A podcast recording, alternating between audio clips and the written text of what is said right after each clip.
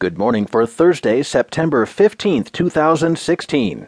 Audible presents the New York Times Audio Digest. Here's what's making news on today's front page Trump backers feeling economic pain. Prime danger in vote hack, sowing doubt. And new light on Trump's support of an official. In today's national headlines, prostate study puts new light on treatments. Emails show scorn for Trump and irritation at Clinton, and Trump says he's overweight and Clinton is on the mend. In today's business headlines, Bayer secures Monsanto with a $56 billion bid, autopilot cited in death of Chinese Tesla driver, and new Twitter app streams NFL games and other sports. There will be more business stories, more national and world news, a roundup from the sports page, and New York Times columnist Gail Collins. Now, as selected by the editors of the New York Times, here are the stories on today's front page. The top story Trump backers feeling economic pain. The eye popping improvement in economic fortunes last year raises the question if incomes are up and poverty is down, why is Donald Trump's message of economic decay resonating so broadly? The answer is in plain sight.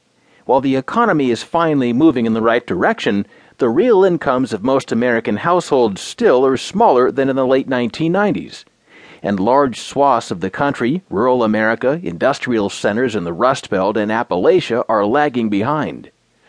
We ain't feeling too much of all that economic growth that I heard was going on, patting themselves on the back, said Ralph Kingen, the mayor of Wright, Wyoming. It ain't out in the West.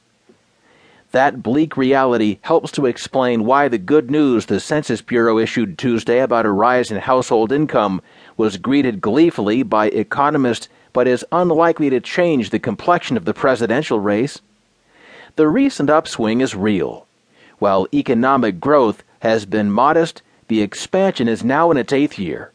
The economy has added millions of jobs and incomes increased last year for households on every rung of the economic ladder.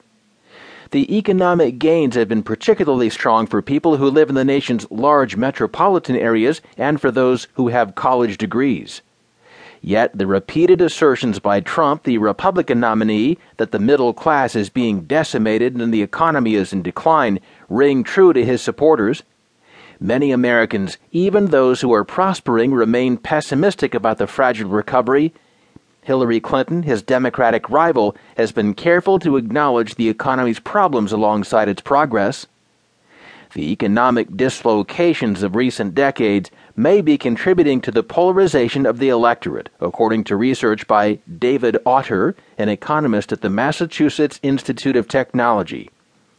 By emphasizing the nation's economic troubles, the candidates are going where the voters are Autor and three co authors found that voting patterns had shifted most in the parts of the country that lost the most jobs as a result of increased trade with China.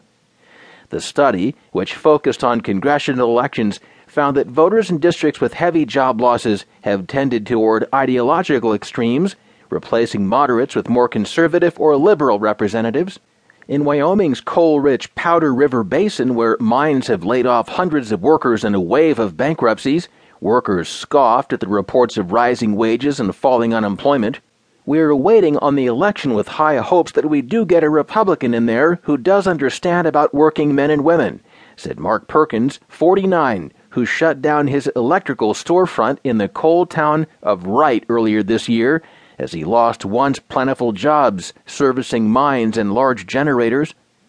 I'm just doing small electrical jobs to dog paddle my way through till Mr. Trump gets elected he said.